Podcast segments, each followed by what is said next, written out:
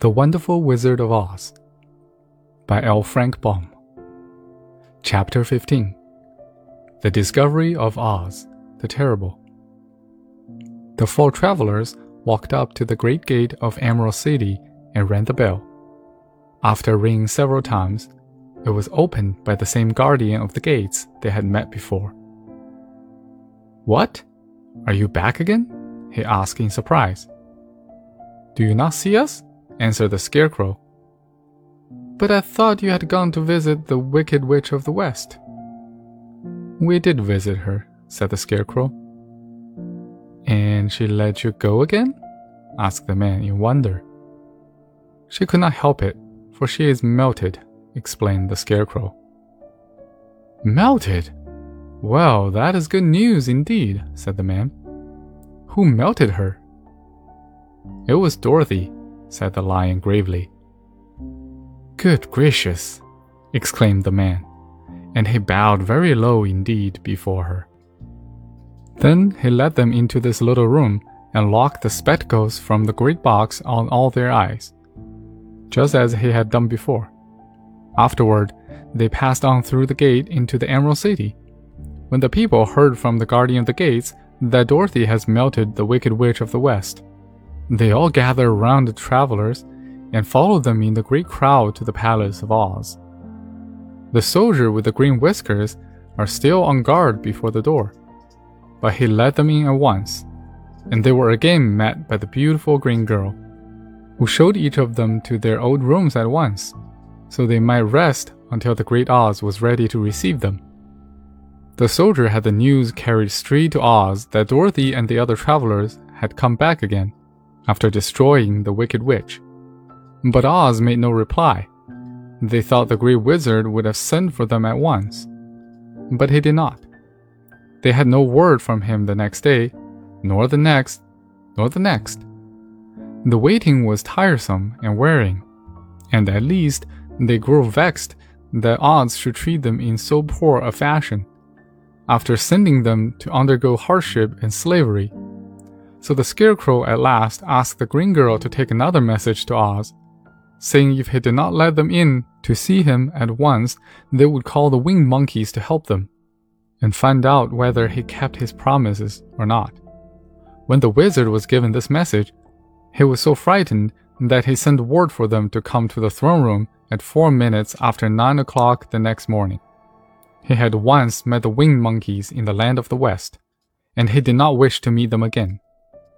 The four travelers passed a sleepless night, each thinking of the gift Oz had promised to bestow on him.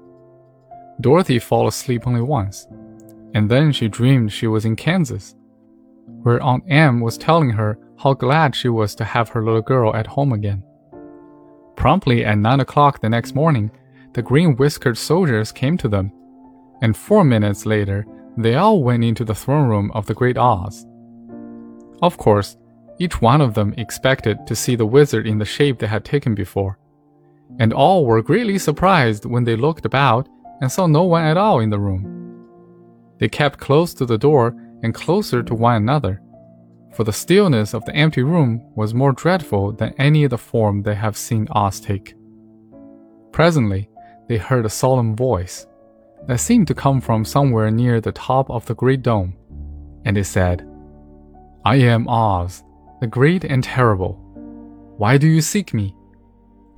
They looked again in every part of the room, and then, seeing no one, Dorothy asked, Where are you?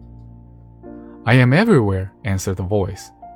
But to the eyes of the common mortal, I am invisible. I will now seat myself upon my throne, that you may converse with me. Indeed, the voice seemed just then to come straight from the throne itself. So they walked towards it and stood in a row while Dorothy said, We have come to claim our promise, O Oz. What promise? asked Oz. Your promise to send me back to Kansas when the Wicked Witch was destroyed, said the girl. And you promised to give me brains, said Scarecrow. And you promised to give me a heart, said the Tin Woodman. And you promised to give me courage, said the Cowardly Lion. Is the Wicked Witch really destroyed? asked the voice. and Dorothy thought trembled a little. Yes, she answered. I melted her with a bucket of water. Dear me, said the voice. How sudden. Well, come to me tomorrow, for I must have time to think it over. You've had plenty of time already, said the Tin Woodman angrily. We shan't wait a day longer, said the Scarecrow. You must keep your promise to us, exclaimed Dorothy.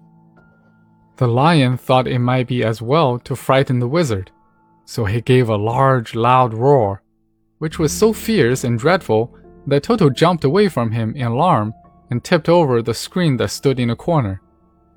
As it fell with a crash, they looked that way, and the next moment, all of them were filled with wonder. For they saw, standing in just the spot the screen had hidden, a little old man with a bald head and a wrinkled face, who seemed to be as much surprised as they were. The Tin Woodman raised his axe, rushed towards the little man, and cried out, Who are you? I am Oz, the great and terrible, said the little man in a trembling voice. But don't don't strike me, please don't, and, and I'll do anything you want me to. Our friends looked at him in surprise and dismay. I thought Oz was a great head, said Dorothy. And I thought Oz was a lovely lady, said the Scarecrow. And I thought Oz was a terrible beast, said the Tin Woodman. And I thought Oz was a ball of fire, exclaimed the Lion. No, you're all wrong, said the little man meekly. I have been making believe. Making believe? Cried Dorothy. Are you not a great wizard? Hush, my dear, he said. Don't speak too loud, or you will be overheard, and I should be ruined. I'm supposed to be a great wizard. And aren't you? she asked. Not a bit of it, my dear. I am just a common man. You're more than that, said the Scarecrow in a grieved tone. You're a humbug. Exactly so, declared the little man, rubbing his hands together as if it pleased him. I'm a humbug. But this is terrible, said the Tin Woodman. How shall I ever get my heart? Or I my courage? asked the Lion. Or I my brain? wailed the Scarecrow, wiping the tears from his eyes with his coat sleeve. My dear friends, said Oz, I pray you not to speak of those little things. Think of me and the terrible trouble I'm in at being found out. Doesn't anyone else know you're a humbug? asked Dorothy. No one knows it but you four, and myself, replied Oz. I have fooled everyone so long that I thought I should never be found out. It was a great mistake my ever letting you into the throne room.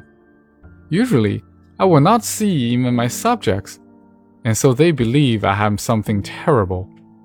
But I, I don't understand, said Dorothy, in bewilderment. How was it that you appeared to me as a great head? That was one of my tricks, answered Oz. Step this way, please, and I will tell you all about it. End of part 1.